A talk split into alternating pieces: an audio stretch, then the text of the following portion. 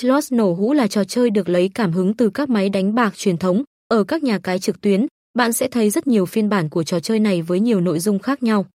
Thông thường, mỗi trò chơi có từ 3 đến 5 dòng ngang và tương ứng với đó là 3 đến 5 dòng dọc, mỗi ô chứa một biểu tượng riêng biệt.